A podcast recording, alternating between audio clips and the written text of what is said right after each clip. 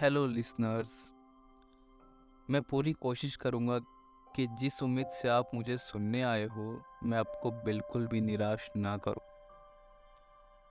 तो आज हम बात करेंगे यार, मेरी एक फीमेल फ्रेंड है जो हमेशा ही पता नहीं ऐसा सोचती है खुद के बारे में कि फॉर एग्ज़ाम्पल अगर मैं उसको बोलता हूँ कि,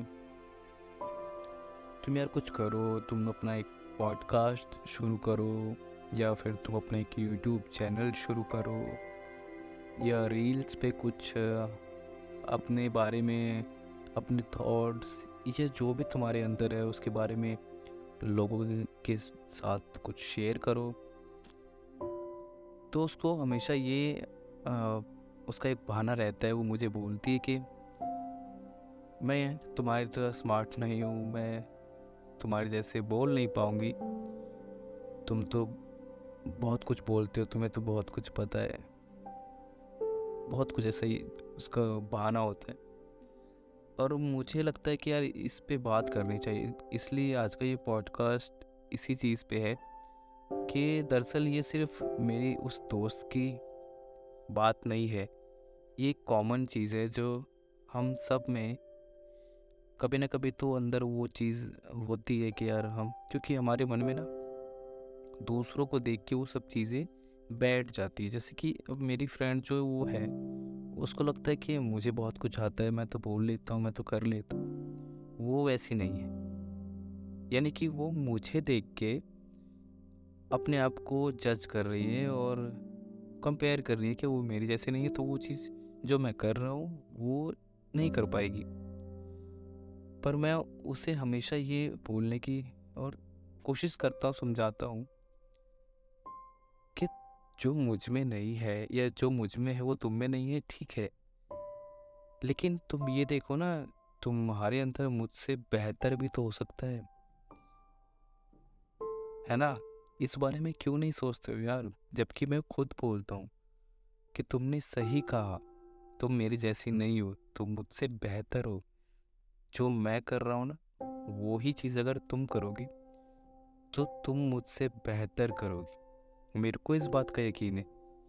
तो तुम्हें क्यों यकीन नहीं हो रहा है खुद पे? जबकि मैं तुम्हें खुद बोल रहा हूँ सामने से।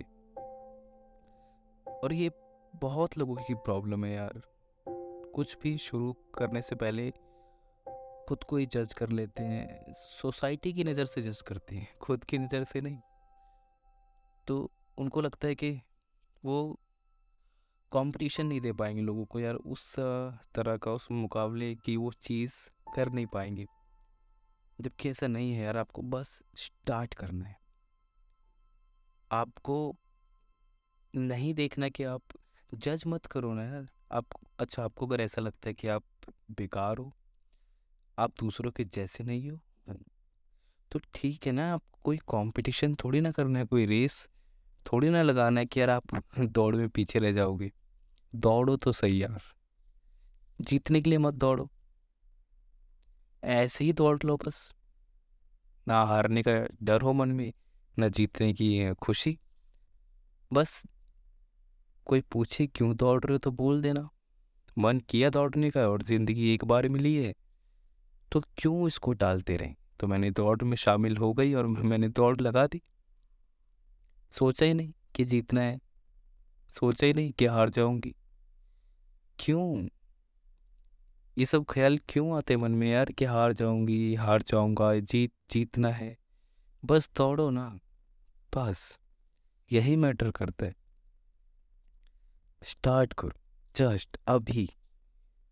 सुबह का वेट मत करो, दोपहर का वेट मत करो, शाम का नहीं मतलब हम टालते रहते ना। दोपहर से पक्का, शाम से पक्का, शाम को फिर बोलते कल सुबह से पक्का। तो ये सब चीज़ें मत करो यार, बस स्टार्ट करो। अभी जो है, जैसा है, जितना है, इनफ है। बस। तो उम्मीद है यार, मैंने अपने इन बातों से निराश नहीं किया होगा। और जिन लोगों को अगर ऐसा लगता है तो उसके लिए भी सॉरी नेक्स्ट टाइम थोड़ा और बेहतर करने की कोशिश करूँगा। ठीक है तो धन्यवाद आप सभी का कि आपने, अगर आप अभी एंड तक सुन पा रहे हैं, सुना आपने तो आप सभी का धन्यवाद। और इसको, मेरे इस पॉडकास्ट को फॉलो कर लेना ताकि नेक्स्ट और आइकन जो बेल आइकन है ना, उसको भी दबा देना। नेक्स्ट टाइम जो भी मेरा पॉडकास्ट एपिसोड आएगा तो वो शायद स्पॉटिफाई आपको नोटिफाई कर देगा तो उसके लिए।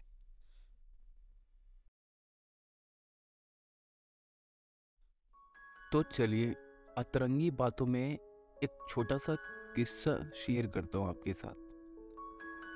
दरअसल ऐसा हुआ था कि एक दिन मैं काम से वापस लौट रहा था और तभी रास्ते में मैंने एक मतलब झुग्गी झोपड़ी होती है ना रास्ते में तो जब काम से लौटने के दौरान कभी कभी उधर नज़र चली जाती थी मेरी तो उस दिन भी ऐसा ही हुआ। और मैंने वहाँ पे देखा कि वहाँ से एक, जुलूस टाइप गुजर रहा था, जो होता है ना, दशहरे पे हनुमान जी यहाँ पे हरियाणा में तो वो एक जुलूस टाइप निकलता है उन दस दिनों के अंदर, दशहरे और नवरात्रि के बीच जो दिन होते हैं, नौ दस दिन होते हैं, उनमें। तो वही गुजर रहा था वहाँ से और शोर हो रहा था, ढोलक बज रहे थे, ठीक है। सब वो नाच रहे थे जो उनके ग्रुप के मेंबर्स होते। तो उस झुग्गी झोपड़ी से एक फैमिली बाहर निकल के आई। एक दो बच्चे थे शायद और उसका हस्बैंड होगा और वो खुद थी, यानी कि वो लेडीज़।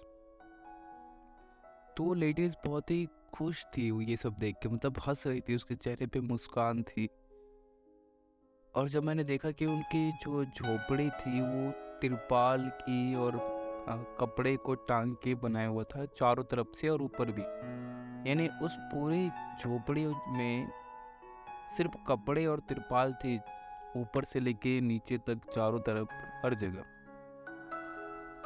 और वो खुश थी, वो हंस रही थी वो इस जुलूस का इस हनुमान की जो एक रैली थी मतलब इसको जो भी बोलते हैं, इसका आनंद ले रही थी और पूरी तरह से उस मोमेंट को जी पा रही थी। और मैं उधर से गुजर रहा था तो मुझे मतलब मैंने भी वही सब देखा जो उसने देखा। लेकिन मेरे को इसमें कुछ खुशी नहीं फील हुआ, मुझे कुछ नहीं लगा कि ऐसा मोमेंट है जिसको खुश खुश होना चाहिए या अच्छा फील होना चाहिए या फिर हंसना चाहिए। मैं तो नॉर्मल था बिल्कुल, जैसे कि कुछ हो ही नहीं रहा मेरे लिए ये सब चीज़ें। बिल्कुल अनदेखा जैसे हो जाता है। तो वो जो मोमेंट था ना, मुझे समझ नहीं आया कि यार ये इसके पास तो कुछ भी नहीं है। ये लेडीज़ इतना खुश कैसे हो सकती है? आखिर ऐसा क्या है जो इसको इतनी खुशी दे रही है, इसको इतनी फ़िक्र होनी चाहिए, इतनी टेंशन होनी चाहिए अपने फ्यूचर को लेके, अपने प्रेजेंट को लेके कि वो कैसे ज़िंदगी जी रही है अपनी फैमिली के साथ या कितनी मुश्किलों में है उसके पास रहने के लिए, एक अच्छा सा घर भी नहीं है, अच्छी लाइफ स्टाइल नहीं है, अच्छी तो छोड़ो, एक नॉर्मल लाइफ स्टाइल भी नहीं है नॉर्मल घर भी नहीं है। और फ्यूचर का तो मेरे को लगता है कुछ अंदाज़ा या कुछ पता भी नहीं होगा। लेकिन फिर भी वो उस मोमेंट को एंजॉय कर रही है। और सही बता रहा हूँ, उसके जो चेहरे पे मुस्कान थी ना, एक एक तो होती है फेक स्माइल कि हमने हंस, हल्का सा हंस दिया। नहीं, वो इतने बिल्कुल चेहरे पे उसके रौनक, नूर जैसा था कि उसकी हँसी पे मैं सोचने पे मजबूर हो गया। उसको देख के मेरे को लगा, यार, ये आखिर इतने खुश कैसे हो पा रही है? और मैं तो इससे बेहतर हालत में हूँ।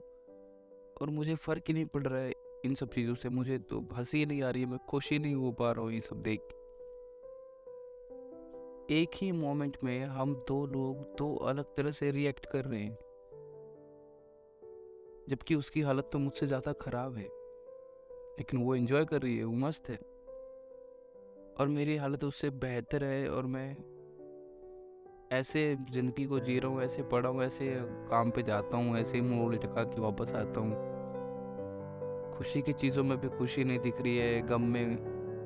तो पहले से ही गमगीन हूँ, क्या ही फ़र्क पड़ता है? और ये सिर्फ़ मेरी बात नहीं है, ऐसा बहुत से लोगों के साथ हर रोज़ होता है। मैं खुद भी देखता हूँ और मेरे को पता भी है।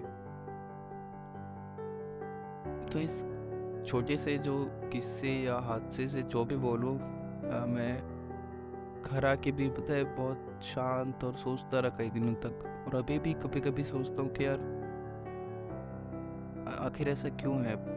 देखो यार, पास्ट और फ्यूचर दोनों ही हमारे हाथ में नहीं और बोलते हैं ना, ज़िंदगी अब है। बोलते हैं ना कि आपका सही वक्त आएगा। इंग्लिश में कोट है कि टुडे इज़ द डे तो जो सही वक्त आने वाला होता है ना, वो सही वक्त आज ही है। क्योंकि आज के वक्त को आप देख पा रहे हो आँख से। तो जिस वक्त को देख पा रहे हो, वही आपके लिए सही वक्त हुआ ना, जिस वक्त को आपने देखा ही नहीं। तो क्या ही पता कि आने वाला वक्त सही होगा या और भी ज़्यादा ख़राब होगा। उसके बारे में तो कुछ सोच ही नहीं सकते ना हम। अभी जो चल रहा है, उसके बारे में तो सोच भी सकते हो और कर भी सकते हो। तो है यार कि बस उस मोमेंट को जीना चाहिए। मेरी तरह आप भी खुशी वाले मोमेंट को ऐसे ही मत जाने दिया करो। मेरी तो पता नहीं, शायद आदत हो गई है।